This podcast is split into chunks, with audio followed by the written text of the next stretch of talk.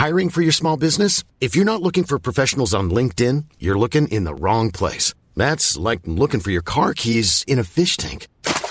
LinkedIn helps you hire professionals you can't find anywhere else, even those who aren't actively searching for a new job but might be open to the perfect role. In a given month, over 70% of LinkedIn users don't even visit other leading job sites. So start looking in the right place. With LinkedIn, you can hire professionals like a professional. Post your free job on linkedin.com slash people today. It's that time of the year. Your vacation is coming up. You can already hear the beach waves, feel the warm breeze, relax, and think about work. You really, really want it all to work out while you're away. Monday.com gives you and the team that peace of mind.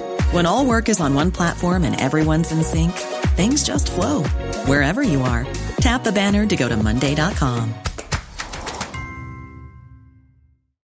Millions of people have lost weight with personalized plans from Noom, like Evan, who can't stand salads and still lost 50 pounds.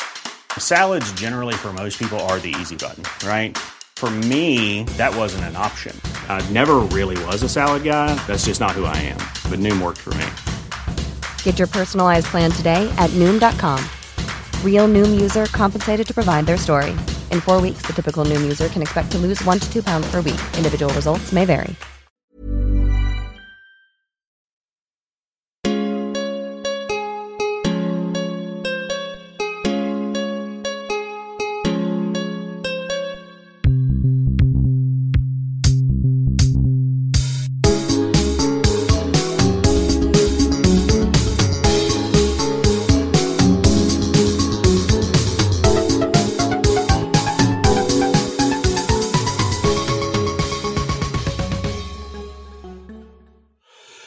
Everybody. I am Mike Rains, aka Poker and Politics, and welcome to another episode of Adventures in Hell World. I am joined, as always, by Sarge.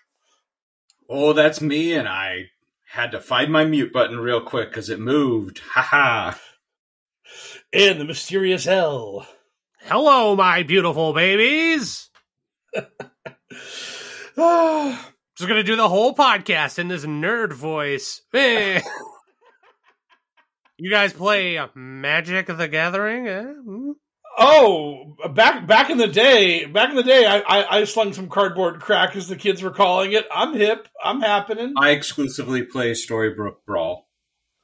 Oh, And, um, yeah, no, I'm too cool for magic. Yeah. Craw Wurm, go!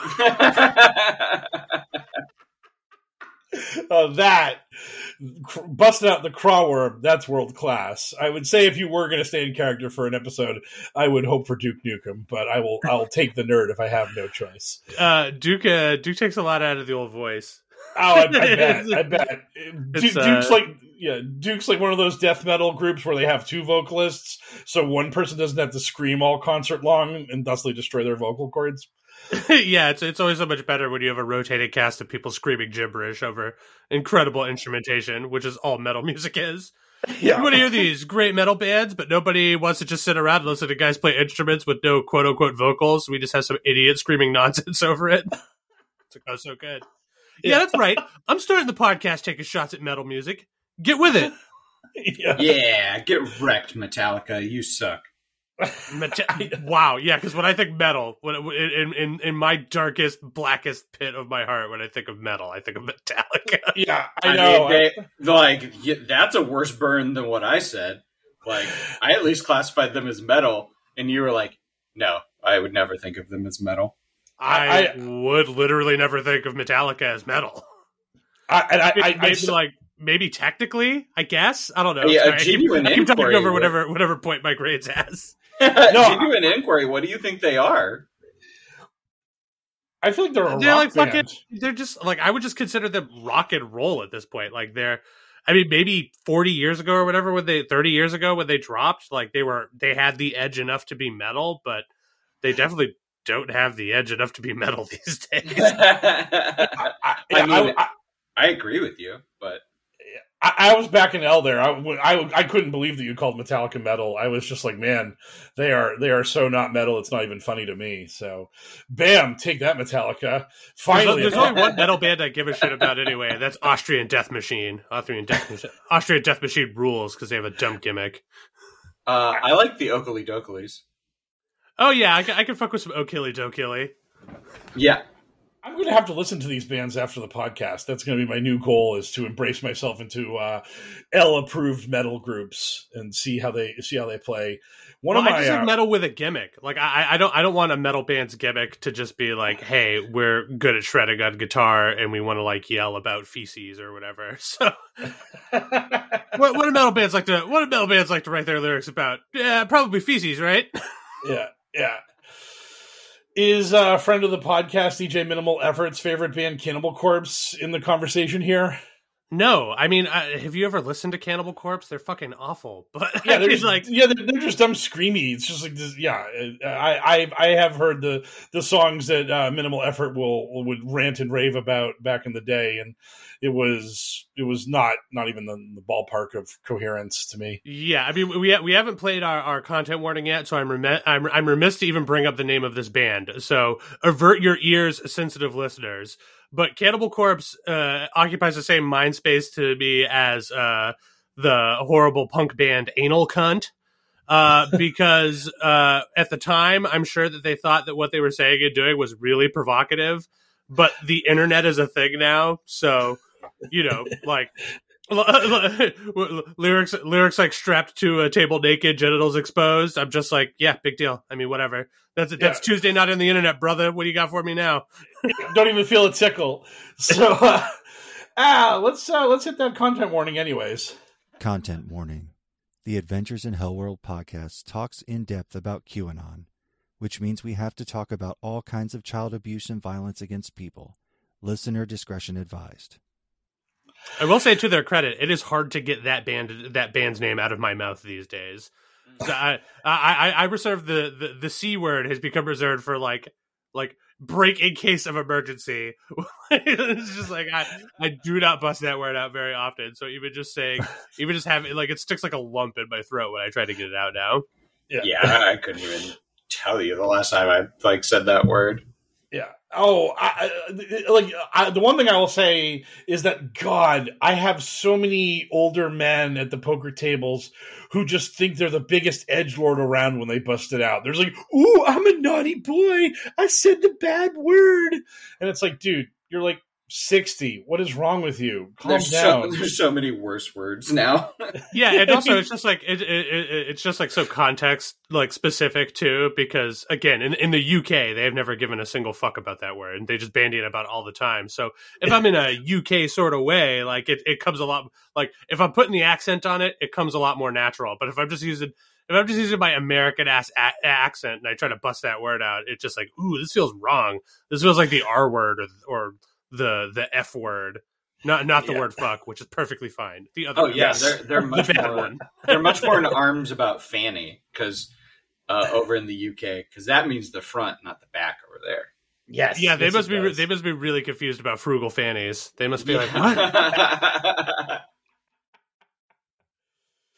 So uh, we've done enough spitballing about uh, fun and frivolity. It's time to actually enter into Hell World and the nightmare that we live in. Let's look at the news. From the digital headlines to the digital front lines, it's cues in the news.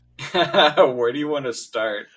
Uh, well, I mean, we have uh, we have an ample feast of nonsense to go over with the one six commission and the fact that uh, it's looking like uh, the people that would know better knew that it wasn't Antifa and Black Lives Matter and quote unquote the bad guys that were doing the rioting and the attacking of the Capitol, and that it actually was Trump supporters that were doing this because um, we had it released that uh, Sean Hannity, Laura Ingraham, Donald Trump Jr., who apparently doesn't have daddy's uh, phone number, at least the three of them and probably others were uh, texting with Mark Meadows, who was Trump's chief of staff during his time in office, and begging Mark Meadows to tell Trump to call off the dogs, to uh, tell the people breaching the Capitol to stand down and leave because this is a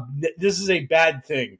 This is not this is not working, and that. Uh, uh, I believe Laura Ingraham said that he was tarnishing the MAGA legacy by having this happen. Well, And- and nothing can tarnish the MAGA legacy. Like he he's on he's recorded as saying grab him by the pussy and that didn't sink his his run to But, presidency. but that was before he was the president, and he showed up and he clearly made America great again. I mean, like after Trump's four years in office, America felt much greater. I mean, we we could all feel it in our bones. We were just Yeah. like, ah, yes, And we all Gr- do. we are awash in greatness. Yeah. But I, I think that was my favorite thing uh, about his reelection campaign, uh, besides the moments when he got COVID, uh, was that at the start of the campaign, he hated the slogan "Keep America Great." Uh, he loved MAGA, and he was very sad about CAG, as the as the cool kids on the internet were calling it. And then and and then when COVID hit and fucked everything up, that was the one thing that made him happy because he was like, now I can go back to make America great again because I can be like, we were made America great, then COVID fucked it up, but we'll make it great again. So I get to go back to my catchphrase that I couldn't use during a reelection campaign because that would imply that I had fucked up my previous four years as president and we needed to fix things. Well, But now yeah, that- as a as a businessman, you would think that he would know that that's a stupid idea because then, like, a bunch of people already own their hats, right? So what he should do is he should change the slogan to "Mega" with two A's at the end. Make America great again, again. So that way, all of those suckers. say that. That way, all the all the suckers that bought the hat the first time around, they have to buy a new hat. Oh, or Or just modify for the- their for- existing hat. For the frugal people that don't want to buy a whole new hat, they can sell a hat expansion kit that's literally just an extra A in the same font and like a safety pin, but they can sell it for like twenty five retail or whatever. And it's like you can spend forty dollars on the whole new hat, or if you if you know we know it's tight this time of year uh, with gas prices going up because of Sleepy Joe Biden. Uh, you could just just go ahead and fucking safety pin this extra A onto your hat using Trump's official hat expansion kit. Physical DLC for your MAGA hat. I actually saw one of those uh, stickers in the wild with Joe Biden pointing at the gas pump. Uh, on the gas pump with Joe Biden pointing, saying, I did this. I uh, pulled it off. I just I I just love that like they're so obsessed of this. I've seen so many posts on Gab from people like saying like print out these stickers and put them here and here and here and go into libraries where only the filthy libs go because apparently literacy is a liberal prerogative and I mean, conservatives to, aren't. to be fair, of the two political parties, if I had to guess which one was more, uh, you know, prone to being one of those reading type of folks, like I, I know where I'd place my bet. Like between Democrat and Republican, which one do you think is more prone to reading? I am all in on Democrat, all chips on Dim. you can get a lot of reading done when you're hooked up to a ventilator, right? Uh, oh, yeah. Oh, But- absolutely, absolutely. I- Al- Although, I mean, nowadays they're telling their uh, they're telling their their constituency to not go to the hospital because the hospitals are death traps that will kill them. So, And they, um, they won't even give you your horse paste. yes, you have to you have to fight with the. That is that is becoming one of the weirder uh, stories that is just constantly being circulated around QAnon. Is people fighting for the right to give their uh, loved ones uh, the ivermectin in order to save them in the hospitals and going to court and doing all this kind of stuff. And a lot of these stories um, end with them winning, getting the horse paste to their loved one and their loved one being saved, which is wild. I've read one story like that that's actually been confirmed, and the hospital was like, "Oh, he was recovering before the ivermectin was uh, ordered to be delivered to him by uh, the by the judge." So hey man, it- it's like that famous Beastie Boys song, "You Got to Fight for Your Right for Horse Paste." I saw someone. I saw someone posting on Twitter the like the COVID intensity and spread, and Florida is surprisingly low right now. It's just blue, and everywhere else is orange and red. And it's just because COVID has just ripped through Florida so many times now, with sixty thousand dead. Yeah, they're just like it'd be like it'd be like a like if you were doing it with forest fires, it'd be like looking over like a like an already pre burned down forest and just being like, see, there are no fires here. no Totally forest fires here. yeah, yeah. it really is the forest fire. Like there's like Yeah. look at look at this, lib idiots. Florida's doing great. Because you guys had sixty thousand people die. They're either vaccinated or dead at this point. Also, even Yeah. if a single person never died from COVID in Florida again, I don't think I'm willing to give them the credit to say that Florida is doing great. like Flor- Florida, mm, I don't think Florida has ever done great. How, how- how about that's what Donald Trump should do? He should just run for office in Florida. Like America, like America is a big task. Why don't you just start by making Florida great? If you could turn Florida around, maybe maybe we'll think that you're maybe onto something. oh man, it, it, Florida continues to just need to be Bugs Bunny sawing it off, laying it drift out into the ocean. Oh, it that that would be magical. Uh, we could, I mean, the the idea of being able to exile uh, various and sundry uh, COVID hotbed states, uh, throw Florida into the sea, give Texas back to Mexico. I mean, we have options, we have possibilities, we have ways to make this work. Um, That, But that- I- there we go. That's our platform. Make Texas Mexico again. yes, yes. Mitma. yeah. I'm so, pretty, uh, having lived there, pretty okay with that. yeah. Anyway, so so, so how about that one six, eh? I mean, we, we started talking about it, then quickly got distracted, just dunking on conservatives. Yeah, yeah. Well, I mean, it, it what was uh, so so we had the, so we have the text messages from Fox News uh can, again, which it's really awesome that like Sean Hannity and Laura Ingraham are like shat are the shadow cabinet around President Trump. I mean, imagine if uh some shit went down with the Biden White House and suddenly we got all these texts from like Rachel Maddow and va- various and sundry other libs on the television uh, telling Biden how to handle it.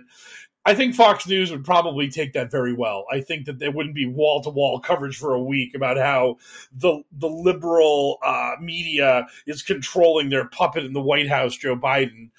Uh, but then, on top of just having these random uh, media folks uh, talking to uh, to Trump about uh, about what's about how one six was bad, we had a bunch of Republican lawmakers who have had their names mysteriously censored by the one six commission.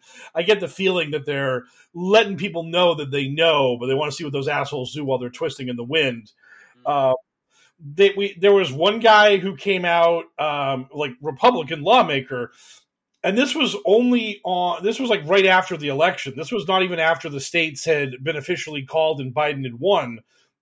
But like one guy texted meadows and was just like i got an aggressive play here.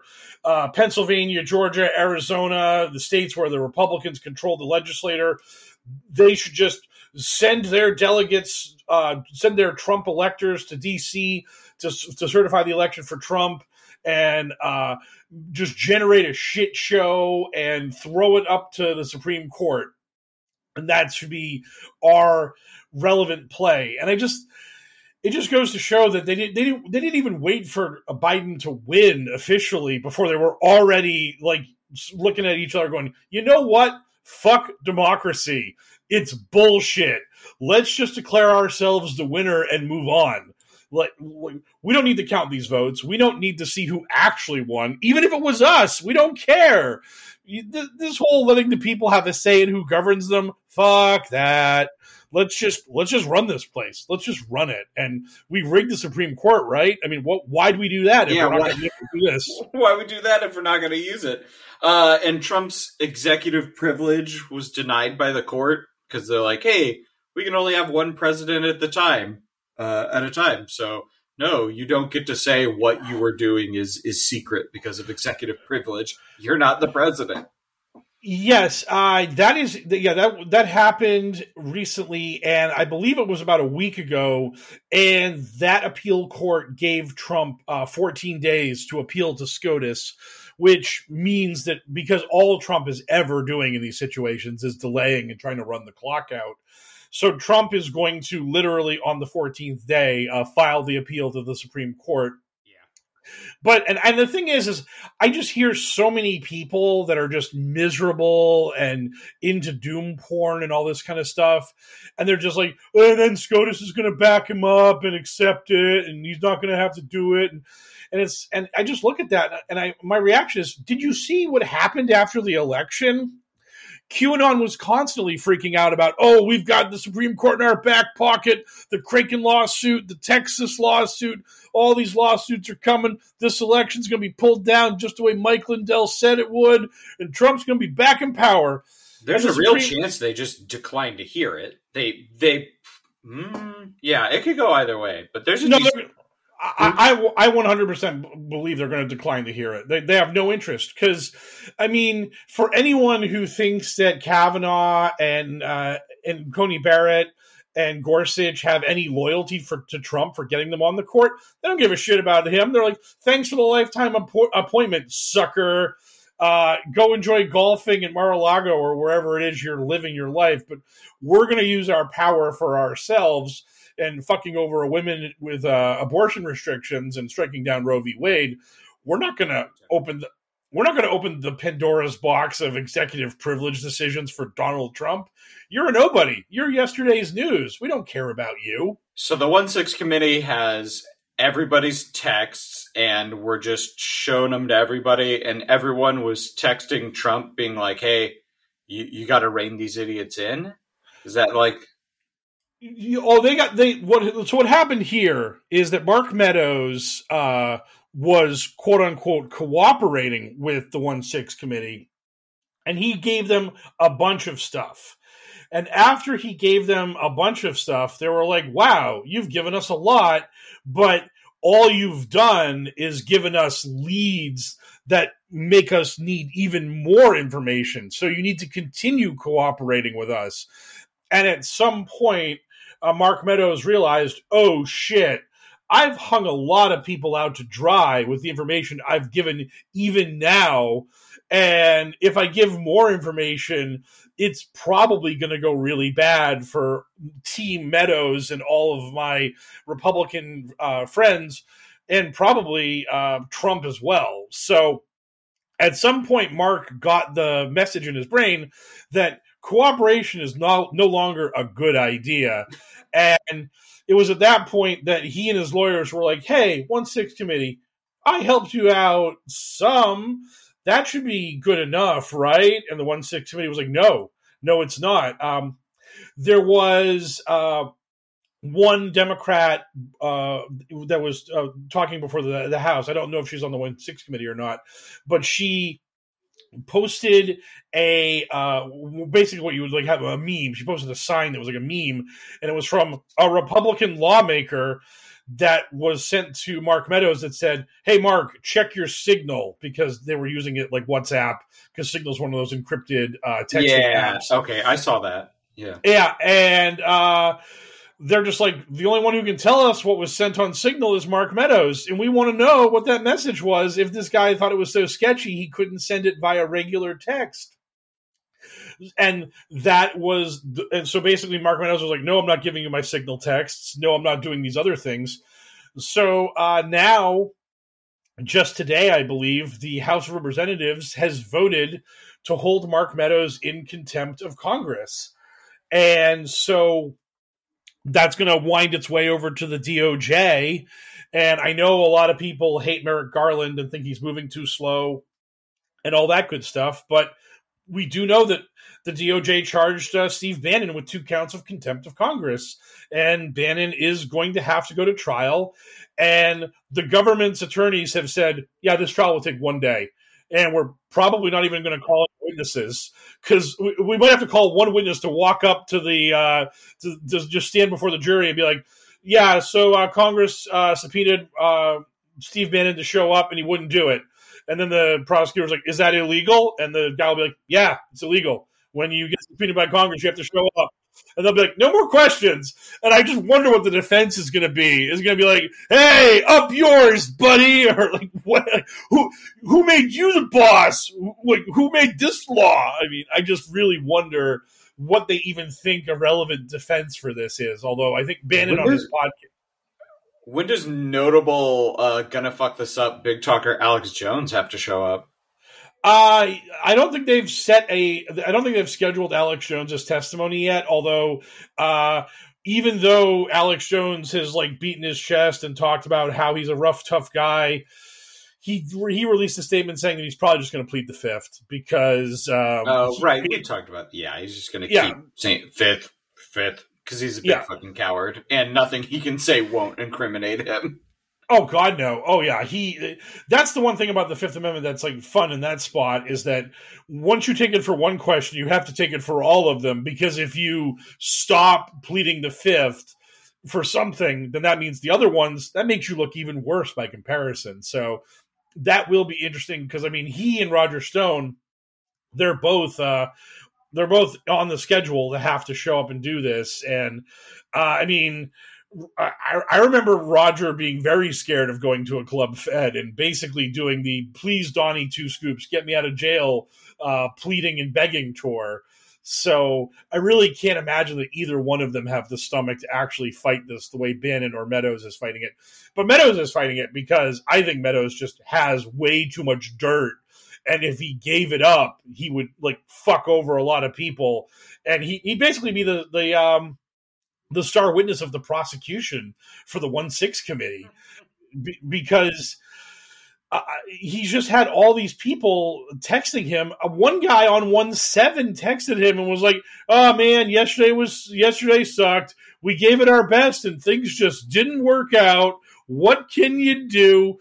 Sounding like they were the coach on a team that lost the playoff game, not a guy who was upset that American democracy was imperiled by a rioting mob attempting to hang the vice president. I mean, it's just it's super wild. Hey, that- it's it's only it's only dangerous to the country if the mob isn't majority white.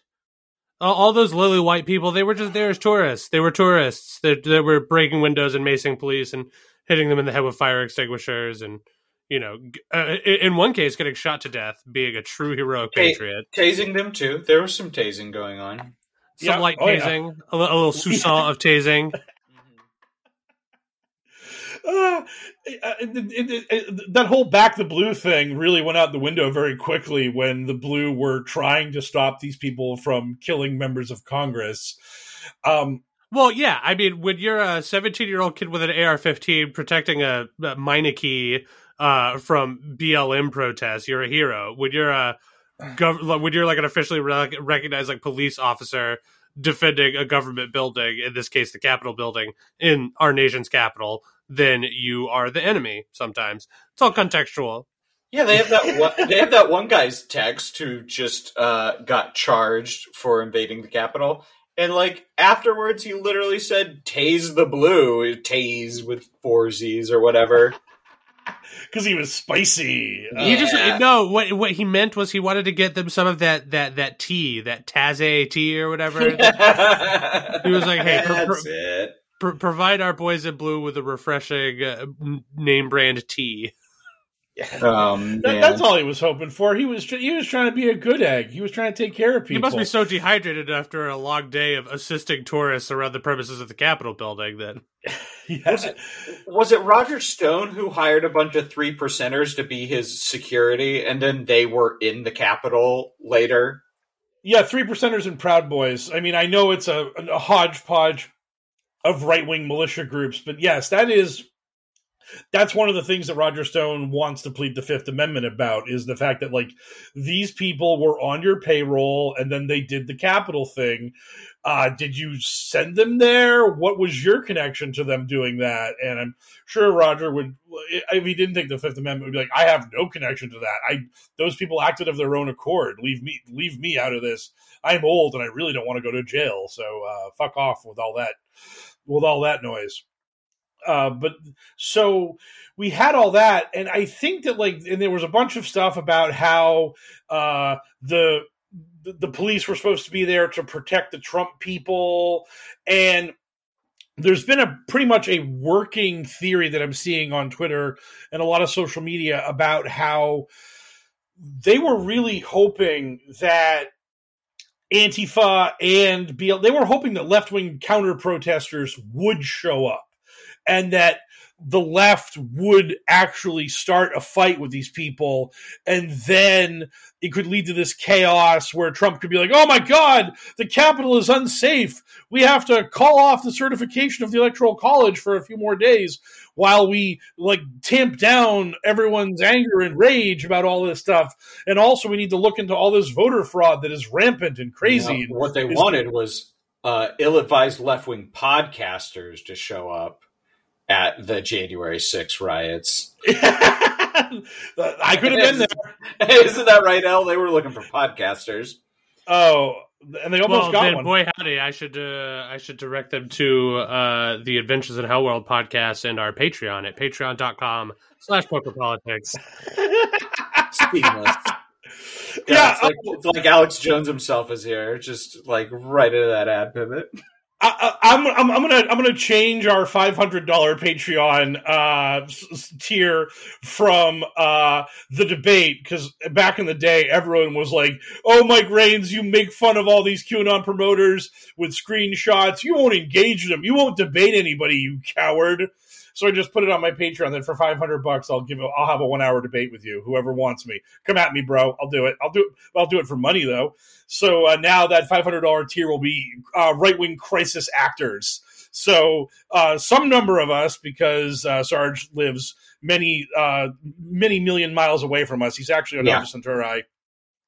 But uh, at least two, or maybe one of us, if it's only Sarge, will go to your right wing event as left wing agitators. We will be your anti. We will be your antifa. We will be whatever bad lefties you need in order to get your photo op for the low, low rate of five hundred dollars. We will aggressively sell out We're- all of our. We're gonna have to bump that price point up. I'm not, Okay, I'm so- go, I'm not going okay. to a Klan rally. Yeah, I mean that, that's is that, is that even going to cover airfare? I mean, come on now. Yeah, well, it, it has to be local. It has to be local. I have to be able to get there without recharging my electric car. So I basically have like a hundred mile radius around my house. maybe So- 500 on top of expenses. I, Yes. and I I fly first class minimum. Yeah. Yeah. Oh yeah. No Spirit Airlines for me. No. That fuck that. They're the absolute worst. Take that, Metallica and Spirit Airlines. Boom. We're just roasting everybody this week. Boom. Yeah, pre- roasted. pretty soon. Pretty soon, we'll never we'll never be able to get a sponsorship because we'll just uh, we'll just fucking run up the scoreboard on every single person offering any sort of Twitter service. yeah. Hey, we're roasting Metallica so we can get that Napster sponsorship. Yeah, yeah. Uh, it, I, I don't know how well paying the uh, internet piracy sponsorship is, but hey, uh, internet pirates, get at your boy. We're we're here for you. We we support your right to uh, commit crimes. Which Oh, uh, dude, dude, the internet the internet piracy sponsorship game is uh, incredible, and uh, I know because this podcast is sponsored by NordVPN. Now, folks, I've tried a lot of VPNs in my life. I love how the VPN pitch is literally just like choose your country of origin, so you can see a bunch of shit that's on Netflix that you're not supposed to be able to. Fuck it, whatever. That's so good. yeah, That literally so just one that step they're away from having to just being crack like, down on that. Yeah, yeah, it's just one step away from being like hide behind our VPN, so you can still use BitTorrent. Remember BitTorrent, guys? It's so good. You can get whatever you want for free. VPN. yeah. I remember, like, uh, I- forget if it was uh, if it was Elle who told me this, but I remember there was this a, a few years ago. There was this really weird ad for this uh, cold medicine, and the selling point of the cold medicine was that it was really hard to turn it into meth. Like they were just adamant that they're like, our cold medicine is totally on the up and up. You cannot like buy a giant quantity of our cold medicine to make methamphetamines with it. And like the counter argument should have been someone should have just sold a cold medicine that was basically meth, just add water. It's like, yeah, this is for your cold, but if you just splash a little water on it, it's meth. So uh, hey, whatever you do what you want. If you need to treat a cold, cold medicine.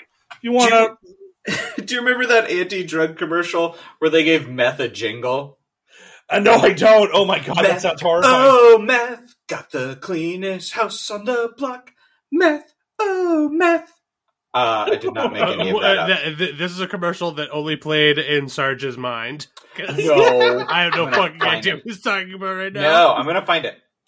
Oh, uh, yeah, that, that'll be that. You, uh, you send me that link, and I'll post it to the uh, the the uh, Twitter of the uh, podcast so that people can see that you're not insane. Although until you do this, I'm going to assume that you are insane. I, I, uh, Sarge, are you sure that you're not just confusing it with the Cars for Kids jingle? I mean, it's so easy. I found it. I found it immediately. If you go to YouTube and type in meth jingle, it is boom right there in the window. Oh God! I, I'm. well, so, I'm I so- guess you heard it here first, folks. Go to YouTube Oh, and search meth jingle if you want to avoid uh if you want to avoid fucking up your algorithm. Uh, NordVPN. Now, folks. Meth. Oh, meth. Yeah. Oh, I, I'm so glad we've earwormed Sarge about a meth jingle. This is this. These are the these are the winding roads that that, that Hell World takes you on when you're uh, doing this stuff. And and and, and the, the, toxicity of American democracy being murdered is so severe that you're like, you know, what would pick me up? You know, what would make me feel better knowing that there's a jingle for a hard drug that kills people. Um, was, it was So- supposed to be anti drugs, but I just remember the amazing jingle for meth. There's the link to YouTube right there the chat window. Ha ha! yeah, well, right. Dun, dun. combobulations of Lizard. I, I just Uh, wanted to, I just wanted to be the, the the old theme song from that show Fame, but with meth. Meth. I'm gonna live forever. Probably not, I'm gonna learn how to fly. Meth. yeah. uh, yeah, so uh, now that we're coming out of our meth delusion, uh, also yesterday from the One Six Committee was that uh, eleven House Republicans' phone and social media records were subpoenaed by the committee, and uh, there are some heavy hitters on this list, including favorites of the podcast Lauren Boebert, Marjorie Taylor Greene, the Nazi Paul Gosar, uh, Jim Jordan. So yeah. Um, uh, oh, the other Nazi, Madison Cawthorn. So yeah, we're and and this is not them being subpoenaed. This is like Verizon and AT and T and the people that just provide them with their uh, their cell service, being like, hey, uh, their phone records, yeah, in their in their texts in their social medias, uh, you can hand them over to us. We'd really appreciate that. So Yeah, while lo- we're at it, how about their their cloud photo data for L for no reason? Just don't worry about it. Turn that- Gross. please, please turn that over to L immediately. Thank you. Thank you. Well, I, I would I would be worried. Uh, I'd be worried about getting Matt Gaetz's cloud data because that could potentially implicate you in child pornography. Oh yeah, no, So- thank you. Hard Yeah. pass. Yeah, so yeah, so we're gonna leave we're gonna leave Matt Gaetz's uh, information out of this request. So please and thank you on that front. Um, but it, just it, it's very interesting to me that it just feels like uh, this the committee is just pulling on a lot of threads and the fact that they've they've done this thing where and I mean they know who these people are and those people who sent those texts know who they are. So I really wonder like when is the next shoe going to drop with this stuff? And also uh I wonder how many uh, counts of contempt of Congress they are going to hit uh, Meadows with. Because I know Bannon got two, and like uh, from what they from what I what they saw, the maximum sentence for a contempt of Congress charge is like one year in prison. So I would assume Bannon will probably get somewhere between six months to a year and a half in prison because there's no way he will not be convicted because he did it. It's a crime that is the ultimate open and shut case in the history of the world. So um, I wonder if the committee will just be like, every single one of these questions is a different count of contempt of Congress that we want to hit uh, Meadows for. And because I, I saw a bunch of people saying that Meadows was cooperating a little bit because he was trying to avoid this charge, or if he did get charged, it would be a lesser charge. So I feel like uh, he tried to be. Uh, I mean, half, for, for what it's worth, I, I do believe that that is typically why people cooperate.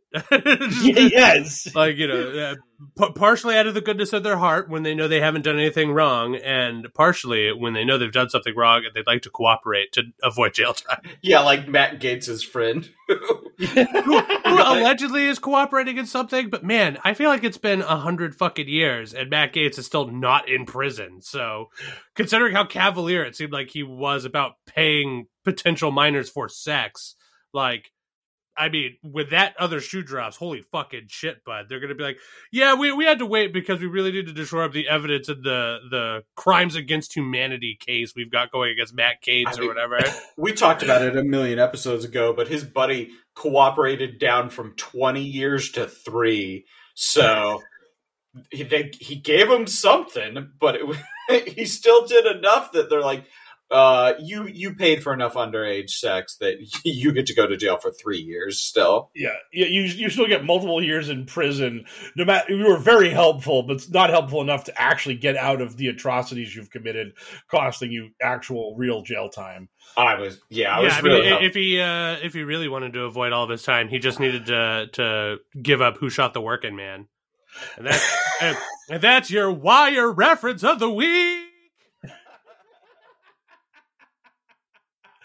This is why I need to have L in charge of the bumps, so he can actually have a soundboard that plays that for him after he says that. Uh, we we can't go full zoo crew.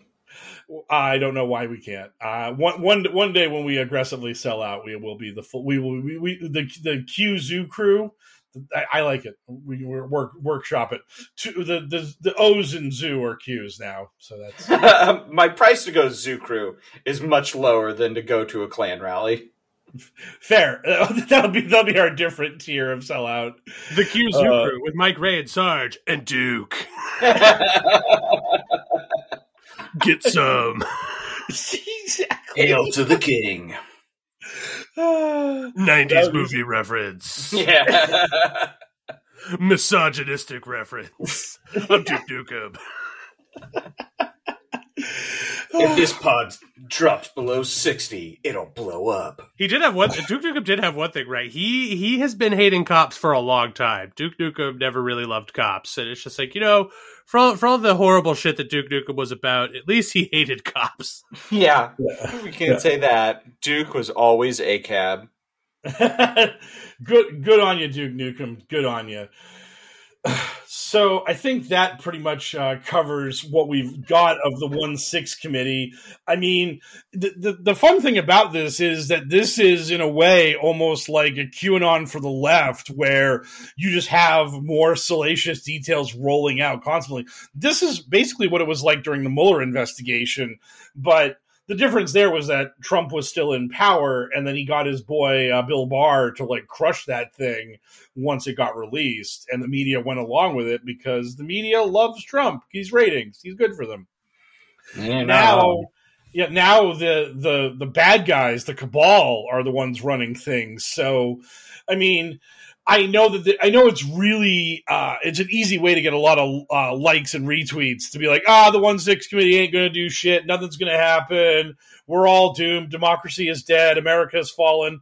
But uh, I mean I'll be the uh, I'll be the naive idiot. I'll be the Charlie Brown running at the football thinking I'm to be able to kick it um, let, us see how this plays out. I mean, Steve Bannon's already going to jail. Mark Meadows is probably going to be going to jail. So, I mean, there are some good things happening here. Do I want more, better, or good things to happen? Definitely. But let's just see how it shakes. Let's see how it shakes out before we uh, condemn it as uh, a bunch of theater for rubes who just want to get excited over seeing uh, Liz Cheney talk shit about Jim Jordan and I other just- Republicans that she hates. I just desperately want something that disqualifies, actually disqualifies Trump from running again. I'm not asking for much. I don't need to see him go to jail, although I'd like that, but it's never going to happen. I, I'm not an idiot. I just want something that actually disqualifies him. Like death? That, I mean, I will not. Do, be do, would, would that work for you? I will not be recorded as saying that I wish uh, Trump would die, but you know that that that might be nice. Yeah, I, Oh, I'm I- certainly not saying that either. I'm just saying that he, he's an elderly man, and of all the things I could think of that would immediately disqualify him from running for president, uh, b- being not no longer alive would be a pretty strong one. Yeah. Although I mean, who like it's not stopping JFK Jr. apparently, so who the fuck knows? I mean, like we we do. I mean, Roger. God, has Roger Stone been called before the one six committee? I know he's Uh, out in Dallas talking to negative forty eight, but Yeah, Like- so yeah, uh, he, Roger has been called to testify, but like him, much like Alex Jones, we don't have an actual schedule for that yet. But that's coming, and Roger has also made it clear that he's going Fifth Amendment on this.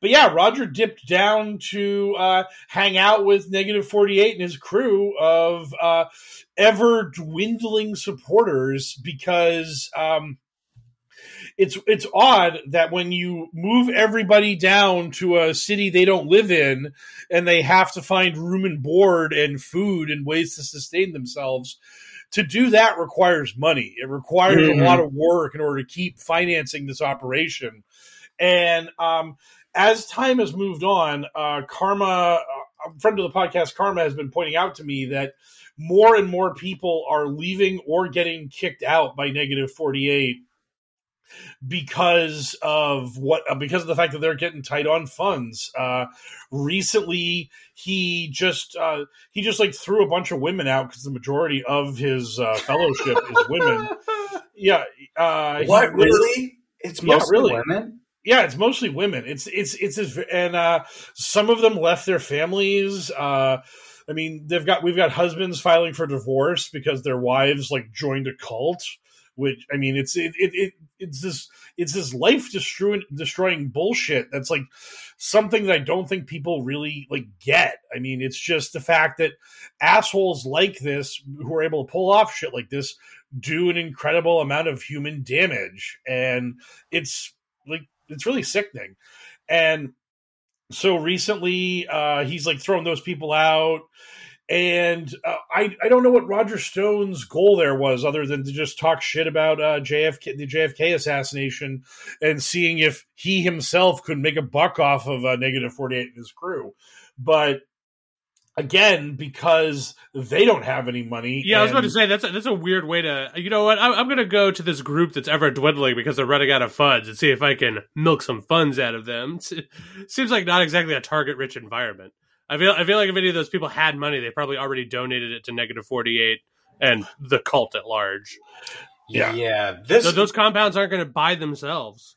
yeah. a story I mean- that keeps getting weirder and keeps lasting way longer than I thought. I mean, when they had their first dumb gematria driven date, I was like, okay, well, this burns this candle burns itself out naturally real quick. And here we are, what, a month later? Yeah. The one thing I will say that's like good is the fact that the the group is dwindling and people are leaving and it feels like this is going to be more of a kind of a, a an oddity like some sort of weird thing that only people that got deep into the weeds into the QAnon conspiracy theory like know about and talk about maybe there'll be a documentary about it down the line and all the damage it did but it it feels a lot less like it's going to go down the path of like Waco or Jonestown or some other really dark and horrible place because uh, Negative 48 himself is in a lot of financial hot water. I mean, he is a guy that um, he had uh, his housing, his homeowners association, like his like like filed like a five figure settlement against him for all sorts of like uh, fees and violations. And like he he and his estranged wife like didn't even attend the court hearings. So he had a default uh, judgment put against him. So i mean this is a guy who was just sort of like winging it. He's just out there just doing whatever it is he's doing because he doesn't even know what's going on in his life. He's he hit a dead end he uh became uh bankrupt and so it's not like this was some sort of rich lunatic who decided to live out his lavish fantasy as being maybe JFK Jr. with an audience of sycophants that would praise him. This was just a weirdo who managed to rope a bunch of bored people into this crazy, exciting life of JFK Jr. is going to come back and show us all the path to salvation, and Donald Trump secretly the president, and all that kind of happy horse shit. And it failed. It failed. 48 is no Jim Jones. He's no David Koresh. I don't remember the name of the guy at Ruby Ridge. And that wasn't really a cult. No, But- that, that that was just a militia guy, yeah. But uh yeah, it just feels like this thing is going to burn out and probably negative 48 is going to have to face like some sort of uh reckoning. I mean, uh Lord knows that between like the rumored drug use and all the weird shit that's happening in Dallas itself, he's probably committed real crimes down there. Uh, but on top of that, like the fact that he's like running from his, the, his this like settlement against him from the homeowners association and all of these other finan- uh, all Well, you don't other- fuck with HOAs. They will come No. after you. I'm learning Yes. that. Yeah. So I mean, like the fact that he's he's like trying to like avoid all these rakes while cr- throwing more rakes on the ground means eventually he's going to step on one of them, and the party is going to end pretty abruptly for him. So, uh, I mean, that's like kind of the person that I think is most likely to do something stupid and to hurt somebody or hurt themselves. I feel like the rest of the cult, while I'm sure there's like probably like 10 or 20 people that are just like in it to win it and like uh, God speaks through negative 48 and I'm, I'm here to the bitter end. At some point, some cops are going to show up and be like, hey, uh, you're under arrest for like fleeing a debt or what, like uh, the, the gummies that we've been talking about here, or the fact that it appears you people kidnapped a homeless guy and robbed him or something. Oh, I was going to say, you're going to have to expand on that if that's real. You know, But- yeah, they, they, they've been uh, they've been like dealing with homeless people in the area because like Dealey Plaza is like a place for like, like people to camp out, and there was talk that like like they like stole money from a homeless guy, and then they released a video of them like uh like buying clothes for homeless people and helping people out and trying to rehab their image and make themselves look better. So uh, like it's really I mean, it's really weird how desperate the, uh, the the negative 48 group are about getting good public relations. Like they always like film these videos where they're so happy and smiling with their weird jfk wearing a maga hat and the get over it sunglasses. They just want to make it look like it's one big happy family down there but uh, from all accounts uh, not so much. It's actually terrible and awful. And, and- What? and every, yeah, and everything's falling apart. So it's not it's not great. It's the opposite of great. It's bad. It's very bad.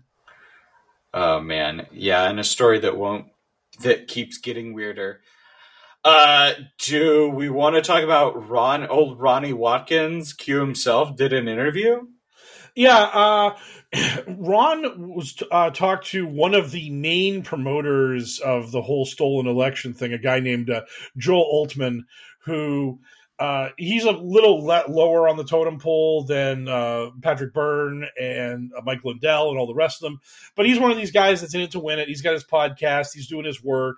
And Joe made it very clear that he is here to uh, platform Ron Watkins, to promote Ron Watkins, to do anything he can to help Ron uh, win his election to the House of Representatives because that's what America absolutely needs is that clown uh, getting into um, into office.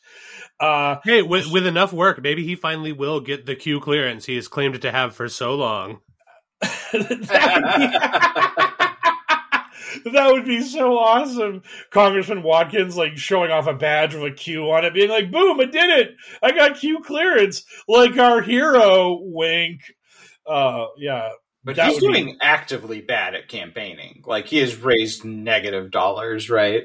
yeah he uh he is attempting uh it- on this on this podcast and previously on his telegram he has talked about uh using bitcoin as a way to fund his campaign which uh, people have talked about probably being a uh, fec violation even though the fec is toothless and useless but um ron on this interview talked about ivermectin and uh Nice. that it, it- he also said that it, he heard that in Australia that they're giving ivermectin to vaccinated people and not to unvaccinated people because they want the vaccinated people to survive and make it appear that the vaccine is what is saving them when in reality it is the ivermectin. So, well, I mean that that's neither here nor there. Australia doesn't exist. That's not a real country. It was oh, made right. up made Right. up by the cabal of the deep state. Take your pick. Yeah, to uh, to try to convince us that the round Earth exists in order to in, in order to take us away from God. Um, I, I, I I actually saw uh, our our boy Ghost Ezra had a photo. It's like the it's the meme of the old rich men drinking wine and laughing, and the caption was, "We actually convinced these people that they're monkeys on a spinning ball." And I was just like, I'm just like, oh man, creationism and flat Earth. I love it. Just go, just playing all the hits. Oh yeah, the, t- tons of tons of money in both of those. Lo- lo- lots of it, lots of incentives to be pushing the the evolution theory and the round Earth theory. Yeah, there's so much money in big evolution. yeah, well, it's just fucking l- people lining their pockets with that fucking survival of the fittest money. We will big evolution. Get at us. We will Yeah. sell out so hard.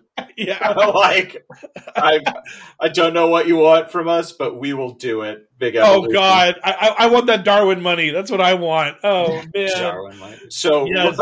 Ron's running for Congress, and uh, his dad Jim wrote a book. Uh, he wrote a book called Sliced Americana. Do you guys want to hear about this a little? I don't have a ton of information.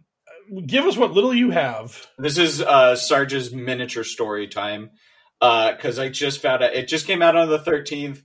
Karma and Poker were uh, Mike were so kind to tag me on this, but uh, so it's written by has two authors, Jim Watkins and Sharon Green. Sharon Green is a sci-fi novelist uh, from the '80s. But here's the here's the breakdown of Sliced Americana as it's written up on Amazon. Jim Watkins, a pioneer of digital free speech and a veteran of extreme cancel culture, marches on.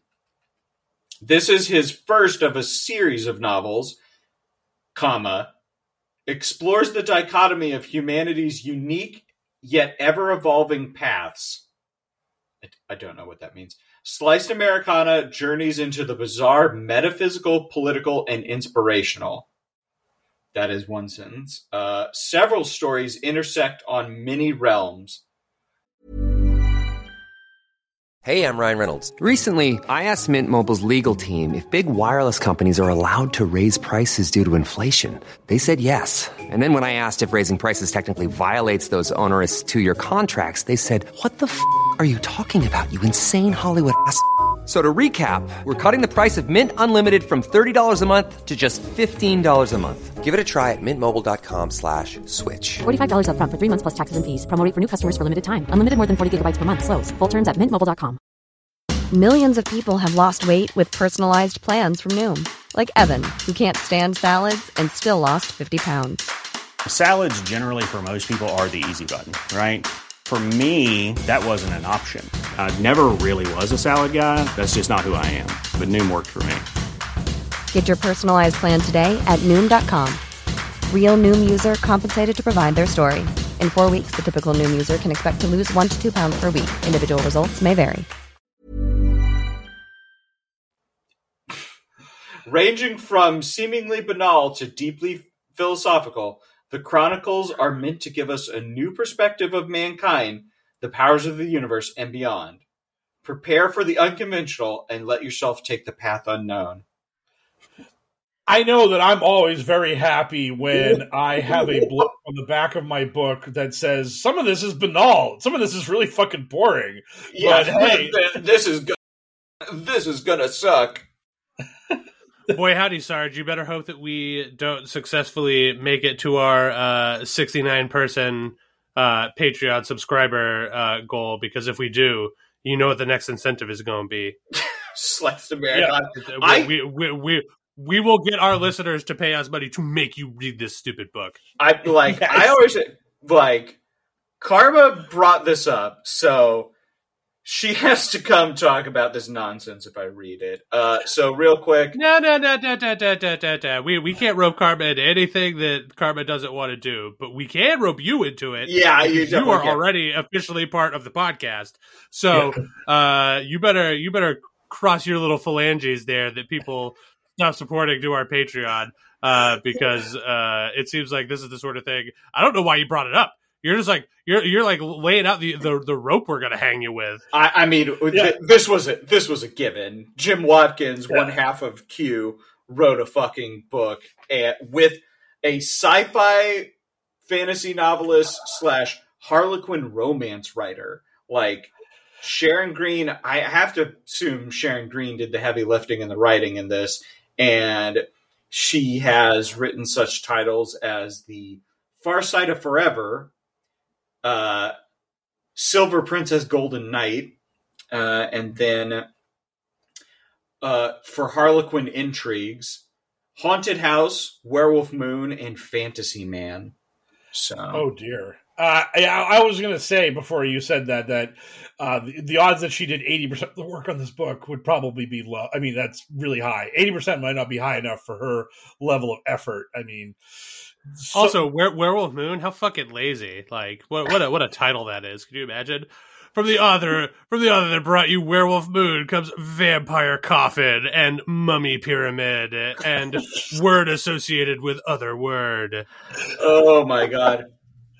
She, yeah, she she didn't write a bunch after 2000. Well, not that were published. Everything's been online after that, and uh, she claims that they're very well received, but I, I don't think we'll have any. Honestly, sort of... I'm, actually much, le- much less interested in forcing you to read uh, Ron Watkins' stupid book collabo with her, uh, as I am forcing you to read one of her Harlequin romance novels and getting that, back to us about it. I was always going to be on the hook since like this is a thing I, I started doing. I was always going to be on the hook for sliced Americana. Uh, but that'll be our next Patreon thing where I'll read sh- some of Sharon Green's Harlequin uh, or or historical romance novels. We'll we'll let oh. the audience pick. I'm, I'm I'm all here for whatever weird euphemisms for sex she uses in those sections of the book because romance novels are absolutely like just a train wreck when it comes to that stuff. I, I hope I hope one of them is about JFK. Wouldn't that be great? Uh, she does. I'm going to make you do this, that, and the other thing, not because it is easy, but because I am hard. Uh, let's see. She wrote some historical romance novels. Let's look up. they, they, they, they better involve JFK after that. Uh, Flame of Fury ah. Avon. And now, and now it's my favorite part of the podcast, Sarge's incredibly loud keyboard. Yeah, this, yeah. The, the, the, the, riveting pod content that our listeners crave. Yes. Listening to Sarge do research. Yes. yeah, I have no. I'm looking at this book and I have no idea what it's about. All right, Hacha. Yeah, Sharon Green seems like a great author. Anyway, oh, Ron Watkins has a book. What a dumb fuck! Isn't that hilarious? Anyway, moving on. Even grosser, it's Jim, the dad. So, oh yeah, sorry, I, I got confused. The I, I confused Wagyu cowboy hat with weird spider mustache. Yeah, yeah, yeah. Uh, they're oh, both man. terrible people. But speaking of good people, we should get into the mailbag and see what our listeners have to ask us this week. Our listeners got questions. We got answers. It's time for Q and A. Uh, so uh, we open up with uh, uh Cleodora uh, Silvestre, who I still get that name wrong. I know Elle tried to correct me on it, but I'm incapable of pronouncing anything right. Uh, yeah, I mean, it's just one of those, it, like trying to convince you to watch the Venture Brothers. It's one of those things that I will bring up periodically and it will never stick. No, I'm, I, am a monster. Not, it's, not, it, it's not especially hard. It's it's like an actual name that people have been using for a while. Yes, it is. God, I uh, I, I, I will strive to do better, and I will I will seek improvement in my life. But uh, or, may, or maybe I'm wrong. Maybe Cleodora will get back to us and just be like, uh, "No, it's pronounced Silvarstry," and we'll be like, "Okay, cool." Well, I'm I'm just gonna stick to Cleodora at this point. I'm not even gonna attempt the second the, the second name because I'm. I love I'm that Cleodora like, is the one that you can like wrap your head around, but Silvestri just vexes you. You're just like it does. Cleodora, totally normal, rolls off the tongue. Sil- what, what is this? Silvarstry? Silvarstry? Sil- Silvardon? Yup, it, it, hits my brain in a, in a bad spot. I don't know what to tell you. but anyways, uh, QAnons are making a big deal out of a shot every six months for life. Are any of them aware that us type one diabetics already have a lifetime of multiple shots every day? Reducing this to a single shot every few months would be an upgrade for me. Uh, yeah, it, like yeah, this is one of those things that they just love. They love the idea that that regular people couldn't possibly bear the burden of a biannual shot in order to prevent them from contracting a potentially deadly contagious virus. Uh, like the yearly flu shot. Oh my god, that's a that, that's so close to being a bridge too far. If I if there were two flu seasons and I needed a summer shot and a winter shot, I would just be out. I would never get the flu shot then because that would be a bridge too far. Uh, when any of these people get diagnosed with cancer and they're told they're going to need like 15 to 25 radiation treatments or chemotherapy, are they like, nope, just going to die? That's too many treatments and too short a window of time. Unacceptable. Yeah, sign I me just- out. Yeah, I'm, I'm just I'm just gonna I'm just gonna call it a day. I'm, I'm done. But sir, it's it's stage one cancer. It's eminently treatable. You have like a 89 percent uh, survival rate if you do this. Nope, too much work, too much effort. Just gonna let nature take its course because Don't I'm about dialysis. Oh yeah, yeah. Nope. Yeah. Just, just, yeah. Just gonna, just gonna actually die instead of letting a machine keep me alive by doing the job of my kidneys. I mean, that is like that's awful. It's brutal stuff. I mean, have but- you seen the peak physical condition of your average conservative, like especially Trump supporters? Like, how would they have any idea what diabetes is like? There's no way there's any overlap between conservatives and diabetics. Get out of here. L making the solid points that I don't think about. That is a great call. Yes, I mean the the the Adonises with their uh, Chinese soldier twelve packs walking into the ballot box to vote for Trump to be president again. They would never have to worry about any uh, chronic health conditions that could require constant treatment. Yeah, I mean- every every MAGA rally looks like the cast of Magic Mike. yes. They're, they're, they're- they're just the Spartans in 300 walking into the walking into the amphitheater with their glistening abs and their man panties, waving their spears around. It's it's great. They're, Oh they're well, then I guess that would make Joe Biden Xerxes. Boom. We're gonna heroically defy you until the very end. Cool, and then you're gonna die, and I'm gonna win. All right, good. Uh, well, at least we got that out of the way. Like what? This is taking a weird turn. Hey, that's usually the, welcome to Hell World. This is this is what Yeah. happens. Weird turns everywhere. Our weird references will blot out the sun, yes. and then we'll Exactly. pod in the shade. Anyway, Boom. Uh, so, I was so, hoping one uh, of you guys would pick up the slack there, but obviously you guys haven't seen 300 recently enough. You should No. go back and watch that movie. It does not hold up. I'm so shocked. And, and you might be thinking to yourself, L, I thought that you didn't like it the first time you watched it. Uh, you'd be right. It still doesn't hold up. it, it, it, it is worse than you remember. yeah. The slow motion sex scene is still hilarious, though. What what question are we answering? Yeah, Uh, so well, we, lost. we were we were we were answering a question about the fact that uh, needing to get a shot once every six months is apparently a cross too too heavy for QAnon to bear, and they think that us normies will quote unquote wake up as a result of that terrible burden, and that we will finally cast down the chains of the deep state when they're like, "Hey, it's, it's been six months since your last COVID booster. Time to get boosted again." And we're like, "No, fuck it. I won't go to CVS and have a sore arm for a day so I don't die." Yeah, I mean, Where the fuck were all these heroic patriots when the uh, the when airlines started or like you know airports started taking me making me take my shoes off to like get on an airplane? That shit is such a hassle. That, Right. Like, and it's just like like it's just like you think this is going to be the minor inconvenience that finally breaks the camel's back? I somehow really doubt it. Yeah. Do these do these people brush their teeth? I gotta brush my teeth twice a day. Fuck this. This this, this upkeep for my dental health is is a bridge far, way way too far for me. Sorry, unacceptable. Never doing it. It's just it's so wild. It's so wild that they that the minorest of things they think of as just oppression of the highest level. It's- yeah, the the conservative idea of freedom is literally just laziness.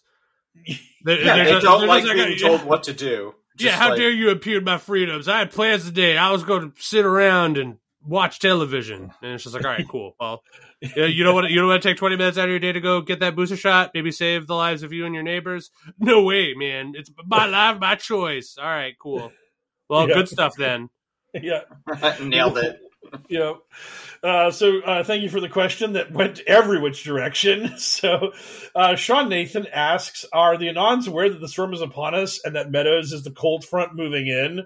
Uh, I actually saw one uh, QAnon promoter bust out their favorite uh, trope when they see that shit is going bad for Team QAnon, and that is that the one six committee is walking into a trap that Trump has cunningly laid for them. Oh, it's That- a trap.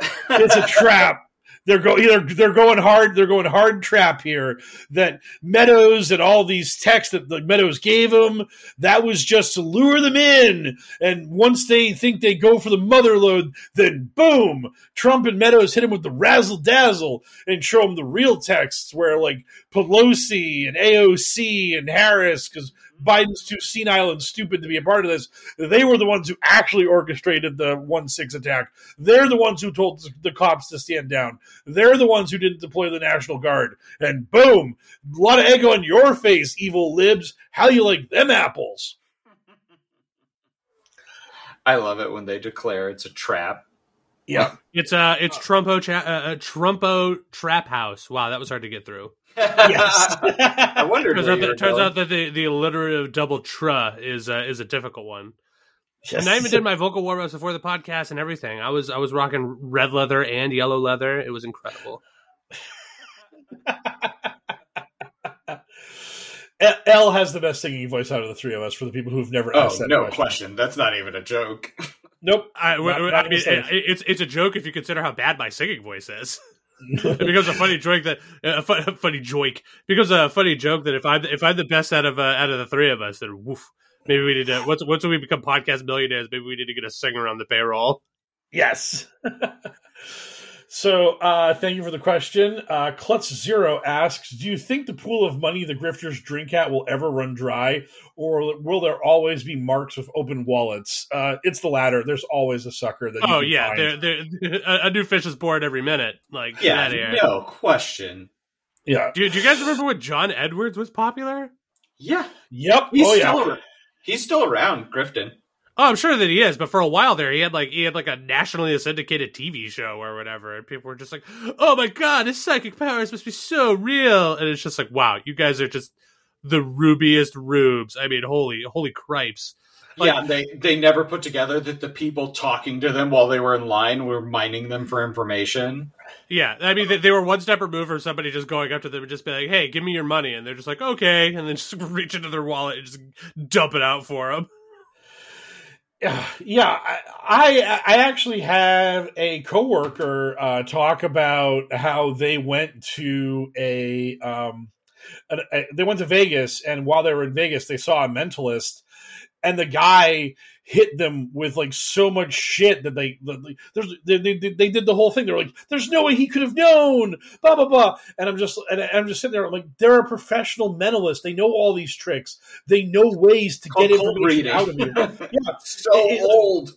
yeah, like either either they just did cold reading and they're very good at it, or they were able to in some way uh, get your ticket information to get your name, then find your social media pl- profile and be able to pull all that shit. Like they can do all kinds of stuff. Like the good ones are very good at cold reading, and then the guys who have a lot of money and backing can turn it into hot reading where they actually have you pegged. They know who you are before you even walk in the room, so they can just start talking about you, and you're just like, "There's no way they could have known." And it's like, actually, we have your credit card information. That gave us your name. That gave us your social media. So we have photos of your family. We know all your kids' names and their birthdays. We have everything. It's it's really not hard. Yeah, Yeah. you you can you can defeat any mentalist by just lying, right? Like if they're just like like say my say my mother's name was was Mary, and they're just like, oh, I'm like getting like a read like an M name over here. Like, is are you related to somebody named Mary? And you just go, no, no, I'm not. And then just see how quick they pivot and try to like go. They're just like, oh, well, maybe it was like, uh, are you sure? Like maybe it was an N. Is it Nancy? And you're just like, oh my god, my mother's name is Nancy. And then you just lead them down a rabbit hole the whole time inside. You're just like, I could just tell this guy anything I wanted to. He is uh, very easy to trick. It turns out. Yeah, oh, yeah. uh, John John Edwards still out there banging around. He's I found like an hour long YouTube video of him in, being interviewed by someone uh, just in last April uh, about dealing with grief, and he might have his own podcast. Yes, he does. Oh So- God. Oh man. Uh, John Edwards, uh, the grift. That should be the name of his podcast. I, I, I Uh, just hope that his podcast is just him like like broadly cold reading like all of his listener base. Where it's just like I could sense that somebody out there just encountered loss, maybe the loss of a child or a pet or some other loved one. I'm getting a name that starts with a letter, and like there's one sad lady at home whose husband just died. She's like, John Edwards is talking to me. I have to give him fifty dollars. Man, fuck that goal. And then there was at the same time there was the pet psychic was on. Yeah. Yo, if if you get tricked by Pet Psychic, you never deserve your money to begin with. When, when when I hear that like these celebrities have like pet psychics like on their payroll or whatever, I'm just like, wow, it is it is astonishingly unfair that you have wealth. Like like if, if I I would like to point to that as Exhibit A as to why I am an atheist. Like why would a god let this happen? why does this person have so much money that they could do anything they want with, and what they're doing with it is paying a pet psychic because they think that this person can interpret the will of their cat. It's so so fucking dumb. Nobody No. nobody should have wealth. It's like the end result. Yeah. it is it's it is insane. P- pet psychics are proof that capitalism has failed and must be destroyed. Yeah, uh, we've had a good run. I think we can all go home now. Yeah. Uh, and, and and for the record, I want John Edwards' podcast to be renamed The Grief Grift because I think that's exactly what he is and what he does. And Yeah. he should be real, really on the nose. So uh, thank you for the question. G- g- grifting over with John Edwards. yes. Yeah, that's why we're still also poor. We do, Yeah. we're not willing to just shamelessly grift and feed off of people's grief because they Yeah. lost someone they love. Yeah, yeah we, we don't want to find people in their weakest moment and be like, hey, we can comfort you for money. And then that person is like, I really need comfort and I have money. I will make this exchange. And then we're like, comfort. And they're like, ah. And we're like, I mean, we, money. we have to draw a line ah. somewhere. Like, I'm not, I'm not about to go up to a widow and just be like, "Hey, Patreon.com slash Poker Politics. If you donate a five dollar above tier, you get access to all of our bonus content." But what does that have to do with my dead husband? Uh, nothing really. I was just thinking maybe you. Oh, we, we all we all we all know that your dead husband loved bonus content. Come on now. I'm going to I'm going to get a tarot deck, and then one of our Patreon tiers is Sarge does a tarot reading for you, and just be like, okay. And I see uh, you should go to therapy. The Seven of Swords here says that mental health is really important, and you should uh, go talk to a trained mental health specialist. That'll be fifty dollars. Uh, You're welcome. yeah. So the uh, so the t- uh, the the succinct answer to the question is yes. Uh, the the Rube well is bottomless. we were still in a question.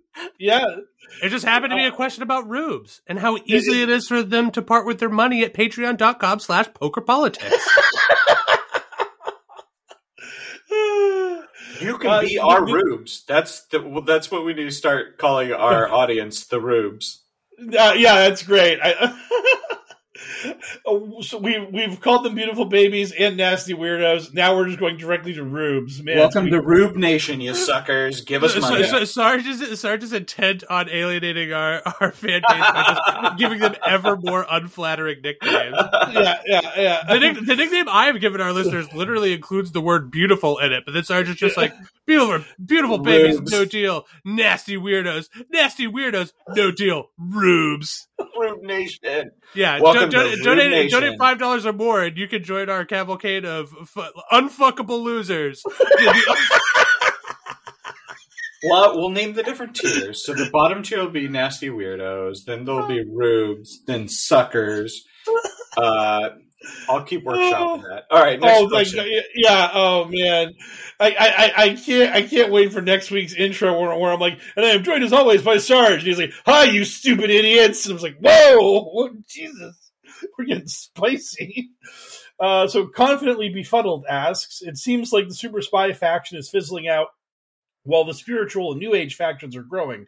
Is this largely volume to noise ratio with Protzman, aka negative 48, and Lynn, or is there an actual exodus happening from some of the factions? Um, it's really hard to know like the analytics and the demographics of the QAnon factions and how they're moving, but the one thing I will say is that it's harder and harder to keep up the super spy bullshit when you're just losing all the time. And I mean, you're a QAnon supporter and you have to turn on the television. And when you turn on the television, you see evil Joe Biden and evil Kamala Harris as the people that run your government, along with evil Nancy Pelosi and evil Chuck Schumer. And a lot of those people are uh, not are, are not uh, are not white or Christian or men. There's there's things that just trigger the anger in these people's brains, and so when you don't see the super spy getting the job done for you, it's a lot easier to turn to God and be like, "Hey, God, you're all powerful and shit. You got you got to crack down on these assholes, right? You you gotta you gotta set things straight for us." And then God is like, "Oh, I will, but in ways that are too mysterious for you to understand. It may seem like you're losing, but I assure you, you're winning." And you're like, "Gee, thanks, God." Yeah. and the man of that deep voice is actually praying medic or another grifter who's just speaking on behalf of God to you to make you feel better, so you'll give them money. What? No, God- I'm totally him. I'm the guy. Believe, believe me, I'm the capital G man. You know it. Yes, God, the ultimate grift, the ur grift of all humanity. Uh, that's that's what that's where we're at. So I, I and, and all these QAnon supporters that I see, they invariably will uh, at- turn to God as a way to uh, bolster your faith, bolster what you believe in, uh, keep on keeping on, because eventually uh, God wins, and so you're going to get the payoff. It's just going to be on God's timetable, which I mean, look at all the successful cults. They anchor them in religion. So going to God is the easiest way to keep your grift going and the easiest way to get your grift started. To Oh, be yeah. fair, n- not all of them. Scientology did just fine talking about spooky space alien spirits. They made their own religion. Yeah. Uh, well, I mean, eh, religion in quotation marks, but they, they certainly I mean- made their own basis for faith. That is for Yeah. sure. Yeah, uh, uh, like the the point still stands. Like religion, make your own god. Like if you make your own god, then you get to write. Then they have to. Everyone has to buy their books from you. They can't go to the Christian bookstore. Yeah, I mean, the third Q drop referenced Satan. Just a- apropos of nothing. The first two Q drops are like Hillary Clinton's about to be arrested. Isn't that going to be great? And then the third Q drop is just out of nowhere. Many in our government worship Satan. Why did you throw that in, Q? What the fuck does that have to do with anything? Well, it's because there's an audience out there who wants to hear that their enemies are Satanists and that I am a good guy who loves God, and thusly I am against the bad guys, the Satanists. Yeah, it, it's it's real easy to get into a movement when everything is black and white, and nothing's more black and white than God and the devil.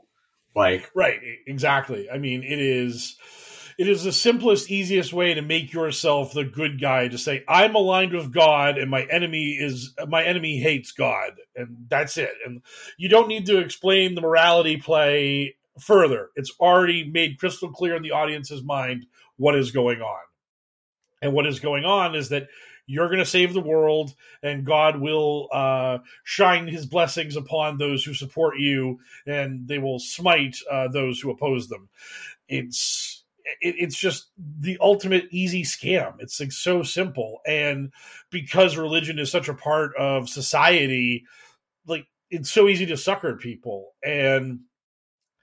Uh, like Pepe Lives Matter is like my favorite version of this, where like once a week they'll just be like, "Hey, I understand, guys, that Biden's still the president, nothing's ever happened, but do you truly think the cabal can fight the power of God? Do you truly think that God will not prevail in the end? And it's like, well, when's the end? Define the end. It's been 2,000 years since they crucified Jesus, and God hasn't decided to like give us a payoff for that. So we've just had 2,000 years of humanity where those people lived and died with no payoff, but Pepe and QAnon are the lucky loos who get to live in the generation of the rapture or whatever. I mean, it's just, it's so ridiculous. Well, yeah, because Yeah. they support Trump, the uh, ruler of rulers, or whatever that one person was calling them. Truly, Donald Trump is the king of kings. oh man, what else we got? Uh, so Reverend Xenofact asks, uh, your podcast may mock, but we also know from Mike that you folks sometimes have people reach out to you. So how can others mock QAnon while by still being there to help people? Uh, also, after, of course, joining your Patreon and also making and making you all rich, or subscribing to L's OnlyFans. Um, the one thing I will say is that I on my Twitter feed, I only go after promoters. I would never like find someone with like five followers, like talking shit on the internet, and be like, "Look at this dumb dumb." Like the people that I am pointing out are shitheads and assholes are grifters. They're scam artists. Now, some of them aren't doing this for money. They're just doing it for internet attention and they want to feel special, but they're just promoting this brain poison and that's all there is to it rank and file people, they are now they're going down this path of their own volition. This is uh, this is confirmation bias at its nastiest and most brutal. But at some point, uh, there are QAnon followers who will eventually realize they're being bullshitted. Uh, there is uh, Jitarth, who's uh, the, he's been interviewed by CNN. He's one of the moderators on QAnon Casualties. Like he had that moment where he realized, wait a minute, I'm being lied to. Like people do leave QAnon because it's ridiculous. And uh, praise be for me, I've had like five or so people tell me that like reading my ridicule of these promoters has made them realize that these people are shitheads, that they're not they're not doing anything other than running a scam and it's helped them out. And so uh, all i can say is is that if anyone ever dm'd you uh, to say hey man i'm having some questions about qanon i don't know what to think about it 80% of the time they're trying to red pill you they're trying to rope you in by getting into a conversation where they hit you with stuff but the other percentage is people who are actually honest and if you talk to them they'll they'll take what you said under advisement and they'll and they'll roll with it. So all i can say is uh, don't punch down. Like look at the guys who are making big bucks off this shit and call them out for that. Call them out for being scammers. Call them out for building an audience and a brand off this stuff. I mean we had jordan sather who sells $32 cans of coffee being all butthurt because uh, 107 uh, has an, an Aston Martin, and he's like mad. He's like, "Oh, look at this grifter making us money that he has a nice car. My thirty-two dollar cans of coffee don't get me a nice car." And it's like that's just one grifter being jealous of another grifter's success. Like that's all they want. They just want money from this stuff. The guy, uh, the guy in the Matrix, I can never remember his real name, but I remember like the QAnon Anonymous podcast was talking about seeing that guy like dipping into a, a ultra expensive steakhouse after a QAnon rally, and it's just like, yep, that's what this guy's in it for. He's in it because he's getting people to uh, donate to his his podcast and his Patreon, and he's raking up the bucks and living the good life off the people he's scamming. So I think that's really the best way to like uh, help like the people who are giving away their money is to be able to show them you are giving money to a scam. That is all this is. And that scam makes you feel happy, but at the end of the day, it's a scam. Period. Uh, yeah, I'm not as high minded as uh, as Mike is personally. Uh, uh, I, I can't say that I don't ever punch down. I punch all around. I'm like a punching machine. I'm like a whirlwind of punches. My punches just go wherever the bit takes me at the time. But you know, co- comedy uh, comedy's rooted in truth, and some people are going to be receptive to seeing that nugget of truth, and the, those people, like you know, it really just it you know it boils down to it, it boils down to sort of like like a case by case sort of thing where you just have to interpret whether or not the the the joke you're making is worth it. And then in the same way that like when somebody reaches out to you to maybe maybe need help or maybe try to try to suck you into a grift or whatever into your DMs like you know you just had to have to put in the work and feel it out and try to figure out uh, what you're doing and at, at, any given moment which is which can be tough because it, it, like like all things it requires personal responsibility which is why you know I don't necessarily have the same exact moral code as Mike does when it comes to to to where the punches land because I I do think that at the end of the day, a lot of these people that are getting suckered, like if they don't have a mental health condition or whatever, if they're just doing it because it makes it feel good, then like personally, I think that there is some personal responsibility issues involved, and you know, not everybody is just like like a victim's victim. Like you could be a victim of a grift, but like of your own making. Uh, and and like those are the people that are the hardest to sort of like work with and just sort of like get to come around because you could be like an otherwise completely reasonable responsible human being and still somehow just this one thing tickles your fancy to the point where you just tumble down this rabbit hole but like you're not depressed you don't have schizophrenia like you're you're just a regular person who happens to be about this one incredibly niche thing. And sometimes those incredibly niche things are completely benign like you're into vocaloids or whatever like you're like a big anime fan or you have some sort of other incredible you like i like gunpla. All right cool you're not hurting anybody. But sometimes the thing that tickles your fancy is qanon and that's dangerous and i don't necessarily think that just because you're not a grifter means that i shouldn't throw a punch your way because like like it, it really but again in the same way that like i like in the same way that I think it goes person to person, it's also our responsibility as content creators and people who are like plugged into this particular community to sort of you know it's our responsibility to sort of pick and choose our, our battles pick and choose our moments pick and choose our jokes and what we put out into the world. But at the end of the day we're, we're not all in lockstep on like where the lines are. And i think that's that's for the best because the, the podcast would probably be pretty boring if we were all just like completely like down the road like all like, you know, I, I make my joke about taking the sellout pills all the time for a reason. You know what I mean? I'll never become a podcast millionaire if I'm just like, hey, you, you, you're a you're a straight cisgendered white male, and like you know, you make like seventy thousand dollars a year. Life should be easy mode for you. Why the hell are you supporting QAnon? You're an idiot. Like I'll just I'll throw that punch because fuck them. But maybe Mike wouldn't. Maybe Sarge wouldn't, and that and that and that is what sort of like makes uh makes our gumbo extra spicy. I think be there for people if they're coming out of it and try and point out inconsistencies, but it's been proven time and time again that confronting people that are like deep into something only makes them pull in harder uh, it's just like, yeah, but, uh, but, but guys, let me, uh, uh, audience, hold on a second. I have to, I have to pull my co-host aside real quick. guys, if we save everybody, we won't have any fucking content anymore. We'll, we'll never, we'll never get to be podcast millionaires. We, so we just talked about how there's a, a new fish born every minute. I don't think we're in any danger. Mike, I'm looking at the clipboard here, and we're getting word from the top that like the bosses are really, we're really going to need you to start punching down, like. hey, if if if Soros needs me to punch down, I'll do it. I, I, I'm I'm here. I'm here for the boss. Him and Lady Gaga, they pull the strings. I just do what they tell me to do. It's one. It's one giant hive mind. There's no actual independent thought here.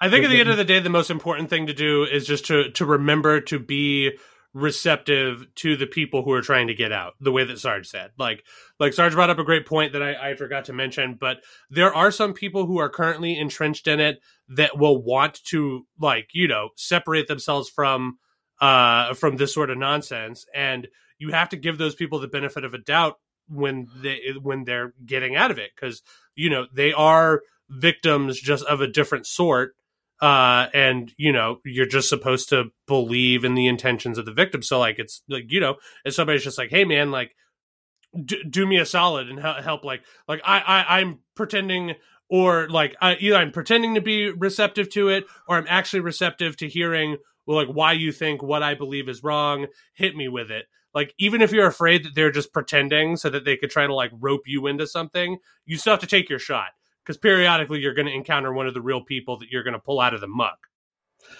Right. I agree with that wholeheartedly. Uh, and finally, uh, pa- Pancake Peasant uh, directly at, to Hellworld L says, "My question is, how dare you withhold this only fans from us? How else are we going to get one-hour loops of accented ASMR, beautiful baby, positive reinforcement?" Oh, I love my beautiful babies. Stuff like that, just like really terrible, like awful, just like, "Oi, beautiful babies, it's me, Mysterious L. I just want to say, I think you're doing a pretty good job of it, eh? Yeah, so you know, go out of the world, spread a little positivity in it, right? just like, I think we just got like four more people from on Patreon just from that. That was that was incredible. I love how ASMR is just quiet. Yes. In my mind, Yes. ASMR is literally just being quiet. yep, that's what it's all about. Oh man, Not super Yeah. wrong. yeah, and, and, and just like just like scratching something that has like a pleasing noise to it when you're doing that it makes it perfect. Oh man. So, uh, and that leads us to our uh, question and numerous, as it were. What are you looking forward to? Um, well, same as last week, Spider Man. So that that comes out, I guess, tomorrow evening. I haven't really looked at Showtime, but uh, Uh, I'm- yeah, it's a it's a Friday release, which of course means that you can see it as early as Thursday at three o'clock or whatever. Yeah. I just, I just love how the movie industry is like that. It's just like coming this Friday. Get your tickets starting Thursday at three, and it's just like okay, I don't think your release date means what I think you think it means. It's just so funny. Yeah. Uh, so still Spider Man, and yeah, that's it. I, I'm I'm a sad boy. uh, I, I'll be, uh, uh, you know, we're we're a secular group of folks for the most part, but uh, I'll say uh, I- I'm excited for Christmas. Not not necessarily the actual 25th itself, but I've got a I've got a friendsmas gathering coming up on Sunday, and I've got presents to wrap and joy to spread, and it's going to be great. One of my one of my friends is just recovering from surgery, uh, so I'm very excited to get her her Christmas gift because I think she's going to like it a lot. It's going to help boost her spirits. Uh, so yeah, I'm excited to, to spread a little holiday cheer over the next week. That's really cool. Uh, I am looking. For, I'm just looking forward to uh, another. uh, Actually, having the Patriots back on my television after they played not football on Monday night a week ago, where it was literally just people, small children, cats, dogs, everyone being blown around by a windstorm. And I was told that the Patriots won that game because points or reasons. So actually seeing uh, my local foosball team play actual foosball will be uh, very uh, very exciting for me. That'll be fun. And uh, I think I brought up Spirit Island last week, but yeah, I'm very excited to give this game a try because I was watching some playthroughs and it seems inc- it seems like a game that's incredibly crunchy and it's got so much stuff going on that uh, it's going to be really fun. I, also, I, I, I really enjoy pa- uh, Pandemic, so I enjoy games where it's like you and the team fighting the board itself, and the idea that the, the, the board itself can just kick your ass and make everyone mad is such a fun game mechanic to me that like you can literally you can be sitting around and being like, God damn it, guys, we lost. We lost to this inanimate object that defeated us with its programming. That's just I, I don't know why I enjoy that, but it, it, it- the tension of it is very interesting to me. Yeah, it's so funny. I, actually uh, I play a shitload of board games, and I uh, I actually tend to really hate those style of games. I just think it's great because my love of board games came from gaming. Uh, in large part uh, with you way back in the day when I when uh, during like the the first wave of uh, the Euro games takeover with Settlers of Catan and all that. Um, and it's just so weird how how over time like you know the the particular interests and paths of people can diverge despite coming from the same source. Because like you, you you really like the the cooperative versus board games and like are still really into the social deduction games. And I've sort of moved off of both of those like pretty hard like that which is why if you're one of our wonderful beautiful babies who have been uh, partaking at game night you never see the mysterious L playing Secret Hitler because mysterious L fucking hates Secret Hitler now. I think I've played enough Secret Hitler for two lifetimes. So get at me once I've resurrected twice and maybe if I don't resurrect into the body of Hitler, maybe we can play some Secret Hitler. Otherwise, it would be pretty obvious. I, I am not Hitler. Overt Hitler with, with the mysterious L. uh, all right. Well, rock on. So, uh, lots of stuff to be excited about going forward. Uh, you know what we're all excited about is the support from our wonderful, beautiful babies and the beautifuler babies among you who are the ones who are supporting us at, and you heard it here first, patreon.com slash pokerpolitics, a URL which I've mentioned, I think, a dozen times this episode. But if you like what you're listening to and you want to support us by giving us a little bit of a donation, uh, tip for your dealer if you'd like, uh, you could do so by visiting that there URL and uh, supporting us financially. Uh, we really appreciate it when you do. Uh, donating at the $5 and above tier gets you access to all of our bonus content, of which there's a tremendous amount uh, and more coming. And by tremendous amount, I mostly mean just like several different series, uh, including Cabalin, The Fowler's Deed, uh, Sarge's Conspiracy Story Time. Uh, we just started What We Do Out of Shadows, which is pretty interesting. Uh, so a bunch of stuff there for our $5 and above Patreons at patreon.com slash pokerpolitics. This week, happy to say that we have four new Beautifuler babies and one Beautifuler baby upgrading from the $2 tier to the $5 tier to get that sweet bonus content. So thank you very much to the following people for supporting the show. Uh, Mick Volks or Mike Volks. It's MIC, which when I read it as somebody who used to do the hip hop I read as Mike, uh, but it could be Mick. So either way, uh, Emily K E Finch. I'm not sure what K E stands for, and it does appear to be uh, not capitalized on purpose. So I uh, consider my interest piqued. Uh, Josh. That's pretty simple. Uh, I'm going to pronounce that right nine times out of ten at least. And Listophobia, uh, thank you guys so much. And uh, Molly V for increasing your donation amount from $2 to $5. We really appreciate it. Folks, I'm happy to say that that puts us at 67 out of the very nice 69 people So close. supporting our Patreon. Uh, if we get to that 69 number before the end of the year, we are going to do another Adventures in Hell World cross binge worthy crossover podcast where the gang will uh, feast their eyes upon and then discuss the merits and demerits of uh, Reno 911 colon the search for QAnon. Uh, so uh, two more beautiful babies will unlock that sweet bonus content for you folks. Thank you everybody for your support. Um, and even if that support isn't coming financially, you know, if you just think you, the show is good and you want to tell a friend, uh, you want to promote us on the social media, you want to give us a five star review, all that stuff helps the show. If you do have money and you don't want to give it to us because we're just a bunch of loudmouth jerks on the internet, you can go ahead and donate it to love146.org. They are an organization whose vision is the end of child trafficking and exploitation. And unlike the dickheads at QAnon, we would actually like to do something to stop that. So if you would like to donate some money to love146.org, they are out there doing good work. As always, I need to thank DJ Minimal Effort for our intro music. It gets better every time I hear it, which is crazy because I've heard it a billion times at this point. I'd like to thank our buddy Frosty, who you can find on Twitter at FrostyVO, for our content warning and the voice of QAnon and all of our bumps. And also, if you can't get enough of myself and Sarge, uh, we have another podcast, spin-off podcast from this show where we discuss pop media called Bingewordy. You can find us on Twitter at Bingewordy. That's B-I-N-G-E-W-R W O R D Y, and you can find our podcast wherever podcasts are provided. Uh, obviously, it's the holiday season, and we just dropped a double dose of holiday cheer on you this past uh, Monday, uh, doing our shows on Santa Claus the movie, which is absolutely completely bonkers, and uh, Elf from 2003, a timeless holiday classic with some problematic elements that we uh, happily get into during the show. So, once again, thank you for listening. And for another successful episode of the Adventures in Hell World podcast, I have been your host, Hellworld L, joined as always by Hellworld Sarge and our beautiful expert of all things QAnon crazy, Mr. Mike Rains. Good speed, Patriots!